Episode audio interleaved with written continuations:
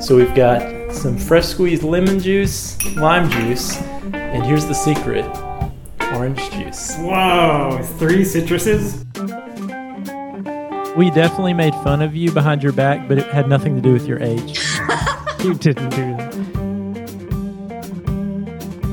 Welcome to Hello PhD, a podcast for scientists and the people who love them. This week, we're celebrating our birthdays and asking those deep existential questions like Am I too old to go back to school? Stay with us. And we're back. This is Hello PhD, episode 10, the decade mark. I'm Joshua Hall, And I'm Daniel Arneman. and we will discuss the human side of life in the lab and the research culture. Welcome back, Dan. I'm glad to be back and happy birthday to you, sir. Happy birthday to you, sir. Yeah, this year, Josh and I celebrated birthdays a week apart. This is the first time ever. That's right, a special occasion. no, I think over the last 10 years, they've roughly been around the same times every year. So It's ama- amazing how that works out. so coincidental. Um, but in honor of, of the birthday celebrations, I wanted to make you your signature birthday drink. Did you make my favorite cocktail? This is the whiskey sour with as much fruit as will fit around the rim. Fruit it up a notch. And we got to post a we got to post a photo of this. I mean, the fruit is just popping off of this thing. Cheers. Cheers. Oh yeah. That's the stuff. You know the key to a great whiskey sour is Whiskey and sour mix. no. Sour mix is not the way you want to go Okay. with a whiskey sour. It's Well, we, all we about- made the mix of sour ingredients. That's what it's That's all the key. about. The fresh citrus. See, people don't realize the sour mix, it's not some special magical chemical. Lemon juice, lime juice. And our special ingredient, orange juice. Yes. the orange juice. This is perfect. This is great. Unheard of, I'm sure, in the world of whiskey sours. We've just changed your life out there. Mine's tart. It's good though, I, and I actually get a little bit of the butter from the whiskey, so it must not be terrible whiskey that I bought. Well, you paid for it, so you tell me. No, it's not. It wasn't off the bottom. I didn't get the ancient age and the No. things I probably would have. Always go from the middle shelf. Yeah, exactly right. It's not the top. No, I, I don't know where it was. You heard it here first. Wasn't on the bottom. I didn't have to stoop down to get it. That's right. Don't worry, you'll be on postdoc salary one of these days. So hopefully this lives up to your expectation. Uh, I know you used to really love the whiskey sour from Fuse, which then became three or four other things, but Yeah, they had the best whiskey sour that I've ever had except for this one. until now. until tonight. Until now. Well, very good. You know, today we are are talking about our birthdays and we're interested in our birthdays. So, Josh, other than a perfect whiskey sour, is there anything else you want for your birthday? You know, Dan, what would be great for my birthday is I would love it if our listeners would go to iTunes and if they re- really enjoy the Hello PhD podcast, give us a rating, give us a review. Uh, that really helps out people, other people find the podcast. Well, that's great because that's something that even on a grad student budget you can afford since it doesn't cost anything. Takes two seconds. It takes two seconds. And you know what I would like? I would like them to share the podcast with one of their science friends. Even more important, if there's somebody in your lab, a grad student, a postdoc, an undergrad that you think would benefit or enjoy the Hello PhD podcast, let them know about it. Tell a friend. Um, that's really how we spread the word, how we get this thing um, to other people, and we would totally appreciate that. It's all we want for our birthdays. That would actually mean a lot to me. That that helps us get the conversation started at more places with more people. So that would be exciting. Yeah, and that reminds me about something else I wanted to, to talk about here a little bit at the top of the show. And that is, we really want your questions. And so you may be out there and think, well, you know, they've tackled some big issues so far. They've talked about postdoc salary, grad student health insurance, prelims. These are big things. But we no question is too small. Tell us what you're dealing with in the lab right now. Maybe you've got a PI that's unreasonable. You've got somebody who's stealing your pipettes and putting them in their own drawer. Unheard of. That's happened to me. Uh, we want to hear about it. So, whatever you're going through in the lab, big or small, we want to talk about it here on the show. So, you can email us podcast at hellophd.com and we would love to talk about it. We also understand some of these things are sensitive. We are totally okay to do this anonymously, leave your name off. So, if that's something that's important to you, you can let us know that as well. we will make up a hilarious fake name for you, as we have done in the past. And if you have a preferred fake name, This is your chance to to take on a new identity. I That's it's gonna be right. fun for a lot of people. and it makes our job easier. for sure. So let's get to it, shall we? Yeah. So speaking of that, what question did we have that came in this week? Well, this one came in and you know really hit close to home for me. Um, a lot of the themes in the question um, struck struck me where I had been and, and resonated with me. But we're only going to get to a part of this question because there's really a lot here to unpack, and we want to do uh, another episode more specifically focused on some of the the other parts. But let me go ahead and read it. So this came from Jake. We've changed his name. He actually asked us to do that. Um, but Jake wrote, "I am a disabled military vet who was going to school under the GI Bill. However, over the course of my time in college, I suffered a mental breakdown that led to my GPA plummeting and my leaving the small liberal arts college I was studying at. This has left me uncertain as to what my future will be, but the one thing I know for certain is that I want to finish my undergrad and get my PhD. I have several things that I'm concerned preclude that from even being an option for me. And the first thing he lists is I'm concerned that I'm too old. I'm currently 27 years old. I mean, wow. Yeah, that's heavy. That's a lot. Um, and we want to make sure, Jake, that we get to um, all of the parts of your question. And we're actually we're going to reach out to some some other individuals who um, have a little more experience. Um, you know, who are either vets themselves or have have experience with with certain situations specific to vets. Yeah, so so for our listeners, in a future episode, we want to cover um, what it's like for a vet to go back to school. So if you are a veteran and you have gone back and gotten your your PhD, we want to talk to you, um, and we've got some other interviews lined up. But but for his question right now, I mean this this is not just for somebody who is getting out of the military and going back to school. The question: Am I too old to go back? Am I too old to change my life's path? Am I too old to change my career? I mean, this hit. You know, I had a quarter life crisis support group. Um, when I was in grad school, and it occurred to me, I was like, I don't think I want to do this type of research for the rest of my life. Um, I kept asking myself, I'm 26 or I'm 25 or whatever I was at the time. Am I too old now that I'm halfway through this program? Am I too old to go back and change it? Am I too old to go back and study something that I really want to do? Um, and and this, you know, reading this question just takes me right back there. Yeah, I mean, this is such a great question that so many people wrestle with. And, you know, especially when you think about graduate school and you know it's a five, six year commitment, you know, you're not just thinking about how old am I now, but how old am I going to be when I finish with that PhD? And maybe I also know that I need a postdoc to get to where I want to go, and you start doing that math, that can feel really overwhelming, I think. Yeah, I found some stats, um, a study done by the NIH about NIH funded research and training, and the median age for biomedical scientists to get their degree was 32.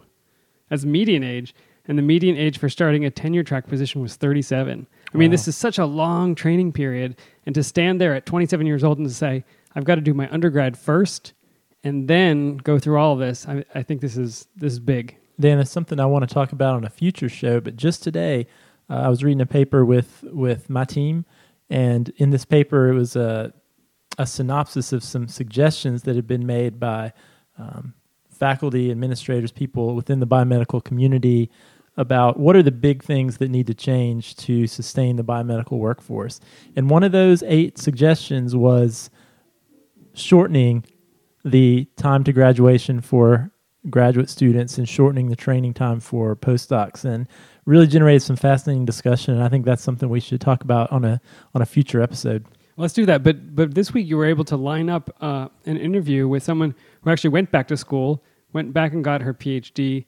Uh, you know, kind of at the non-traditional stage at a later age, and and I I'm excited to hear some of the insights she has to share with Jake. That's right because as much as we may seem to be experts on every topic. We do know everything, but we like to give other people a chance. Dan, how old were you when you started graduate school? I must have been 22. You know, I was 21 for about a week and then I turned 22. Actually, it was probably about a week Hey, before you. happy birthday. happy birthday. We've come full circle. I think I went to your birthday, but I know you came to my my birthday that that first year in grad school. I did. We were such young friends then. yeah. So yeah, we are going to get Robin Chamberlain on the line, and so um, I think she's going to have a lot of insight to give us on this topic. Let's, Let's give her a call. Let's talk to her. So why don't you? So introduce yourself. Tell us who you are and what you do. Um, I'm Robin Chamberlain. I am an assistant professor at St. Louis University in the pathology department, and I direct the clinical microbiology laboratory there. Fantastic. Sounds like a good gig. It, it's pretty great. How long have you been doing that? I've been doing that for just over four years. Four years. Wow. How old am I again? Because I feel like I feel like she just left. I feel that way too, and I was in St. Louis for two years before that, so, so time moves fast. Wow. So, Robin, why don't you share what is your connection to the Hello PhD podcast? All right, so I went to graduate school with both Josh and Dan. Um, I was actually lucky enough to share the same lab with Josh, and we kind of went through this experience together because he started shortly after me, um, and so we've we've known each other since then. Full disclosure. I think you got. didn't you give me my side job in grad school? Oh, that's right. I think we all Security staffing. together as well because we all have this intimidating presence that is is well suited for. Are, are we allowed to talk about that now? The fact we had outside employment in graduate let's, school? Let's save that for another episode. But I have some good sta- stories from being a security staffer at a football game. yeah, if you've seen us, we do not look like your traditional security guards. I mean, Robin, on the other hand. I'm intimidating. That's right. Uh, so we, we got Robin on the show because, as Dan and I mentioned, we were both whippersnappers when we began our graduate training. But when we when we knew that we needed somebody old to talk about their graduate experience, You're just being mean. Experience, maturity. Ex- No, experience, and maybe maturity, maybe and I should be interviewing Robin. Robin, because I don't actually know a lot of your backstory. Did you go? Did you already have an undergrad degree when you went back to school for your PhD, or how did you get started? Well, Dan, I'm glad you asked. I'm, I'm asking because I actually would like to know. All right. I actually did not have my bachelor's degree when I came to North Carolina. So I had an associate's degree. Um, I think learning a trade and going to a community college is underrated, and people don't respect that as much as they probably should. So Totally agree I had an you. associate of applied science degree, and I worked as a medical laboratory technician for a number of years. Um, during which time I had planned to come back to school, but it just took a while because I had young children during that time. And then I came to North Carolina and finished my undergrad, got my bachelor's at UNC before starting graduate school there. So, Robin, if you don't mind me asking, if this is not too personal, how old were you when you started graduate school? Ah, I don't know if I can tell you exactly, Josh. I was in my mid 30s. Okay, so this is perfect. So, so Jake, who wrote in, he he was um, saying he's 27 years old, and his question was, is he too old to start graduate school? Too old to go back to graduate school? So, I would have to think your answer would be no. I would say absolutely not. Um, that was a, definitely a concern that I had going in, and then actually once I started, it it wasn't really an issue at all for me. Um, and I was he's quite a bit younger than than I would have been, and as you know, everybody starting graduate school isn't directly out of undergrad. Everybody's not 22, so I don't think he's beyond the normal range of, of people who are going to graduate school. And even if he were, I would say don't let that discourage you. If it's what you want to do, I, I don't think being in your 20s, 30s is really a factor. I think it's really good advice because you're right. It's not as if everybody pops out of undergrad and goes straight to grad school. And in fact, the people that do, like I did that, and I really should not have. People really encouraged me to go go work for a few years. I think if I had gone to work for a few years, I may not have gone to grad school. So it's it's good advice to find out what you want to do before you decide to invest in going to school. What would you be doing instead, Dan? Uh, computer programming, I don't really know. It changes week to week. Dan, you used to work at a zoo, I did when I was in tenth grade. I don't think I don't think that's a career path. professional zookeeper. That'd I be still cool. have the shirt. Yeah. Um, so, do you how how did you know that that was the right thing for you? Because I think for me, you know, following this this chain of logic that you should go to graduate school if that is your passion, if that is the type of work you want to do. How did you know that the degree that you would get would lead you to the career you wanted? I really didn't, Dan. Like most things um, I've done in my life, it was kind of an accident. Uh, so I was working in hospital labs. I really loved microbiology. It was the area that was that fit best for me. Um, and I had read a book around that time called The Coming Plague, and it was a, a book about emerging pathogens, and it was really fascinating. Sounds hopeful, yeah. Yeah. and and I, I felt like I want to go do what the people in this book are doing. I, I want to discover new pathogens and, and investigate them. And I didn't understand that most of the people in that book were really epidemiologists, and I was going completely the wrong path if I wanted to do what they were doing. Um, so it wasn't until after I started grad school, like probably most of us, that I realized what my job would actually look like if I did what I was trained to do. And that wasn't actually what I wanted to do. So so you actually pivoted inside of that that training. Absolutely. So I the, the career I ended up having where I'm I'm directing a clinical lab, I didn't really realize that career existed. Um, and probably as you guys also experienced, you know, I, I know that Josh and I shared an amazing PI, but most PIs know how to train you to become a PI. That's Mm-hmm. that's what they do. Yeah. Um, but I was fortunate enough that the chair of my committee had had somebody go through his lab and then do a similar clinical fellowship at, in chemistry. And so he was able to advise me that, that this type of career even existed. And so, because of that advice, I, I started investigating it and found out it really was a perfect fit for me. But I was several years into grad school before I knew that the job I now do even existed. So I think that's really fascinating, and and you know that's true for me too. I would not even have known what I do now was even an option for me. Um, so, what advice would you give to students who are coming through, who are in graduate school, and maybe they think it's okay, but they've recognized that you know I don't want to run a lab, I don't want to be a PI in academia, but I'm not sure what I want to do. What advice would you give to them as far as identifying a career that's good, a good fit for them? I think one thing you can do is find out where the people from your program have ended up. They're not all PIs. Find out the things they're doing and talk to them and see what they like. And you might discover some things that you didn't know were possibilities. Um, but clearly, all those people aren't PIs now. So that's a good way to find some other Yeah, that's good advice because I mean most of the data out there now says anywhere from 8 to 15% of graduates are going on to be PIs. So, right, what are those other 90 85 to 90% of people doing? That's such great advice. Is actually ask people. You mean I'm not the only one that's not a PI? I thought you told me you were. You're not special, Snowflake. Sorry. Robin, I, I've, I've got kind of a, a follow up question to the going back to school piece. Sure. Did you face any kind of, um, I don't know, negative attitude, or did did students treat you differently because you went back uh, to school at a later date? I know that if you're an undergrad and you go back to school when you're older, you can kind of um, maybe be treated poorly by the younger students. Um, if that was the case in grad school, I was unaware. It could just be that I was oblivious, but I, I didn't experience that. So no, I mean there I have close friends from graduate school who I'm still very close to. Um, I, I never felt anyone overtly treated me strangely. Or, We no. we definitely made fun of you behind your back, but it had nothing to do with your age. you didn't do that. I mean, and and that makes a lot of sense.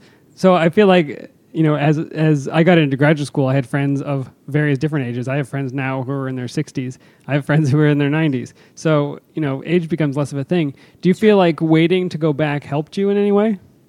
Um, I, I think there's pros and cons to it. When I when I talk to my kids about sort of their career paths, I advise them not to do what I did, but not because I think it was wrong for me. It worked out perfectly for me. I'm really happy. My daughter likes to point out that I actually got a good paying job just as she was leaving home, so it was a good plan in my case. Um, but it's it's not necessarily that I would advise people to do it this way. Just do what works in your life.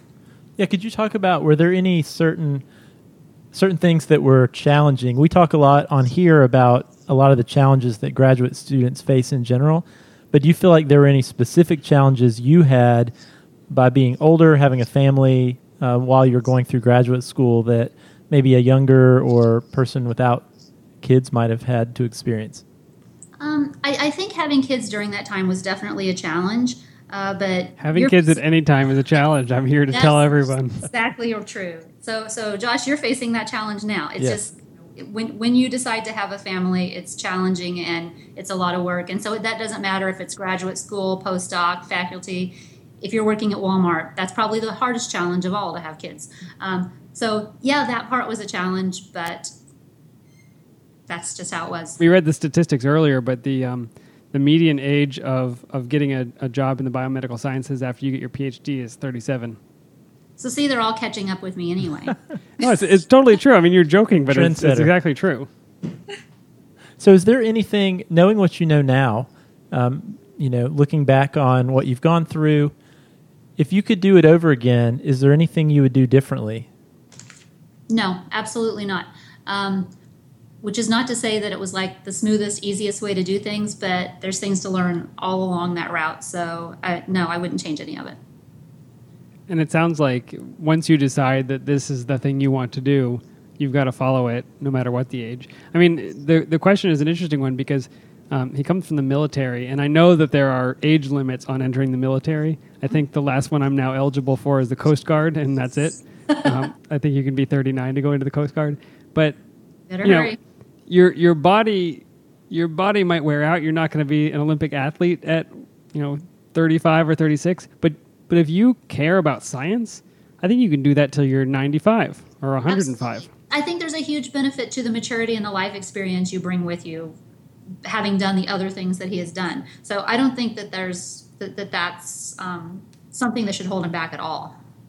Yeah, you know, I almost wonder if, you know, students wouldn't be better off, you know, living some life, working for a while before going back. I mean, I know it almost felt arbitrary when I was trying to decide a direction I wanted to go in for the rest of my life as a 19, 20 year old, as an undergraduate. I mean, I almost felt like I was, you know, just throwing darts at the wall uh, you know, trying to choose a career path, trying to pick a major. I didn't even know who I was at that point in time. Yeah, it's insane to think about as a, a 19 or 18 year old, I'm committing to a path that will take me to 37 before I have a job. I mean, mm-hmm. it's, it's pretty incredible. Yeah, I would have to think, Robin, you were pretty focused by the time you started graduate school because you probably had a pretty good idea that, yes, this is what I want to do, this is what I'm interested in pursuing. Well, Josh, I could tell you I was pretty focused, but you knew me during that time, so you might. I told you that.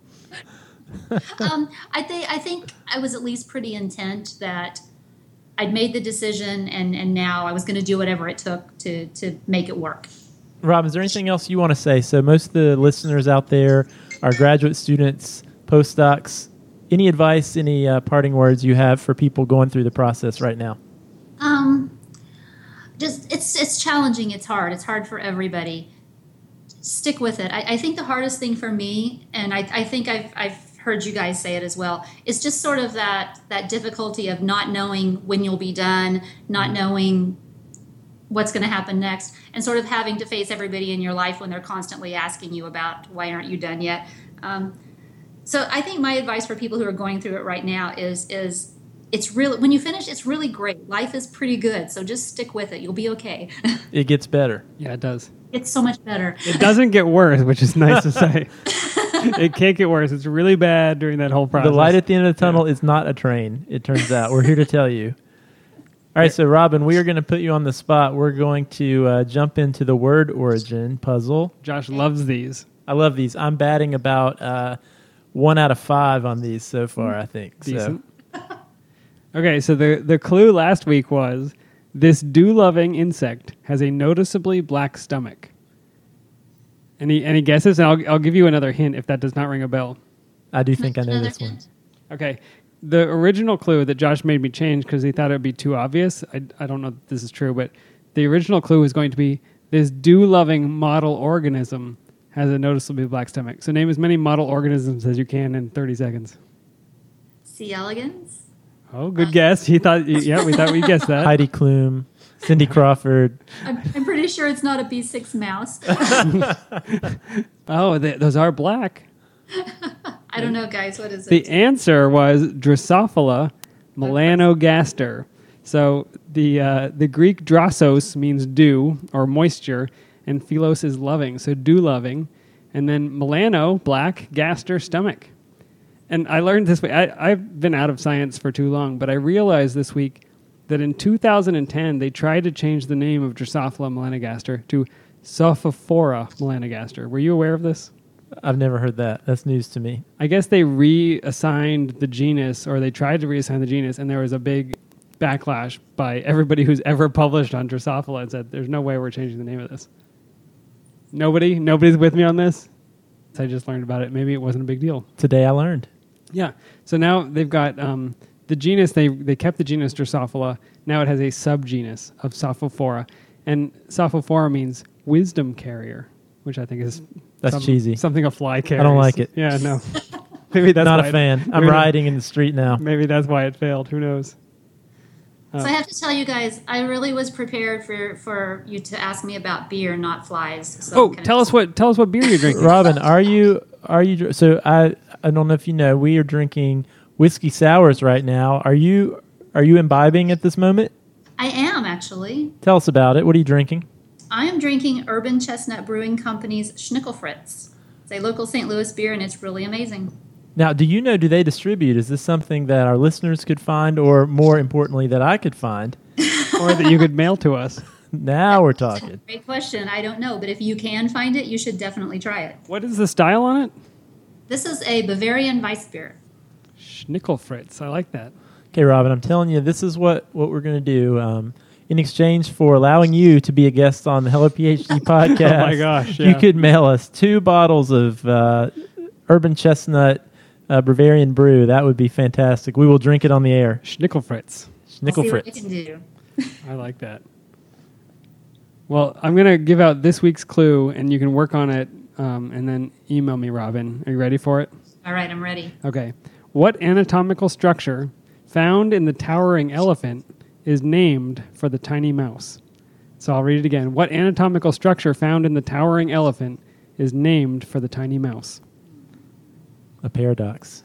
I- Interesting. Exactly. I, I worked very hard on this one. So if you think you know the answer, uh, it's a scientific word described by the clue, and once you get it, you'll find that the literal meaning of that science word is a phrase in the clue itself. And if you think you know the answer, email me at puzzle at hellophd.com, and I will select a winner randomly from the correct answers. Fantastic. Robin, thank you so much for uh, getting on here and talking to us. That was really great. That was rich.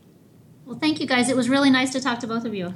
And we shouldn't wait so long between conversations, Robin. I miss talking to you. Aw, thanks, Dan. All right, that was Robin Chamberlain, uh, director of the microbiology clinical lab at St. Louis University. That was great. I think she's going to write in with her own etymology puzzle next week. I have the feeling. I think she will. I think she might be angling for that gift card. She seemed to love it. I think so. I think you've got a lifetime fan. Well, hey, that that's all the time we have right now. Just want to thank everybody for listening to the Hello PhD podcast. If you have a question, we'd love to hear from you. You can send us an email, podcast at hellophd.com, or you can tweet at us at hellophd or find our Facebook page. I can't find our Facebook page. I'm not on Facebook. One of the few, the holdouts. Somebody can find us on Facebook. Yes, if that's your thing, you can find us that way. Um, what a great show. I enjoyed talking to Robin. Dan, always a pleasure to uh, hang out and drink with you, sir. And it was very fun. Happy birthday to you. Happy birthday you you. enjoyed your special whiskey sour with much fruit. Did you consume all the fruit finally? Um, I've got a couple pieces left. There's about two pounds of fruit uh, on the side of this glass. Um, We'll get the picture up online. It looked beautiful. beautiful. We will see you guys next week. See you next week. All right, what are we doing? What are we doing, Dan? This is your birthday celebration. My birthday too, but this is your signature drink, which It's my favorite drink. whiskey sours. So we've concocted some sours mix. You want to say what's in it? Yeah, this is freshly squeezed. So we've got some fresh squeezed lemon juice, lime juice, and here's the secret orange juice. Whoa! Three citruses. I don't mean the stuff from the carton, fresh squeezed orange juice. There are a couple of um, lemon seeds in here, so I assume we will choke to death during the podcast at some point. The lemon tree starts growing in my stomach. We'll know why. Some sours mixed in there. I have no idea how much to add. Going into the shaker. I'm gonna pop open the. Uh, what did I pick up? Dickel, Tennessee Sour Mash Whiskey. I have no idea whether this is good or bad whiskey. We'll find out. It's the best for this. Sounds good. So I want to say this is very scientific. We are putting, uh, we're not measuring this at all. there are no terrible. measuring devices. It'll taste terrible. I think half a bottle, that's probably about right. That's reasonable. And how about simple syrup? Some simple syrup. This is made with some uh, organic sugar. Diabetes level, or you just want a little shade? Uh, I'm, not, I'm not a sweet fan. We can always add more. I don't. I don't like a cocktail that's too sweet. Yeah, let's get the lid on. Make sure it doesn't leak. Okay, like a Polaroid picture. Does that seem like enough shakes? Uh, maybe one more for good measure.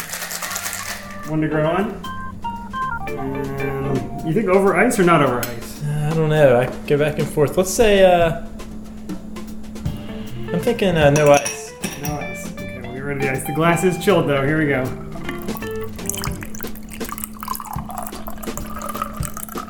Look at that.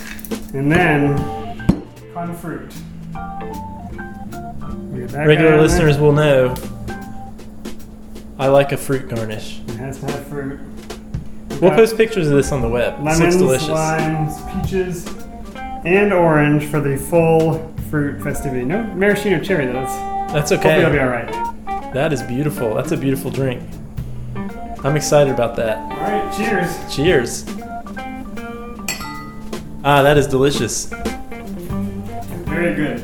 Shall we move on with the podcast or just kind of sit here with these for about half an hour? Yeah, I think we're ready to start the show.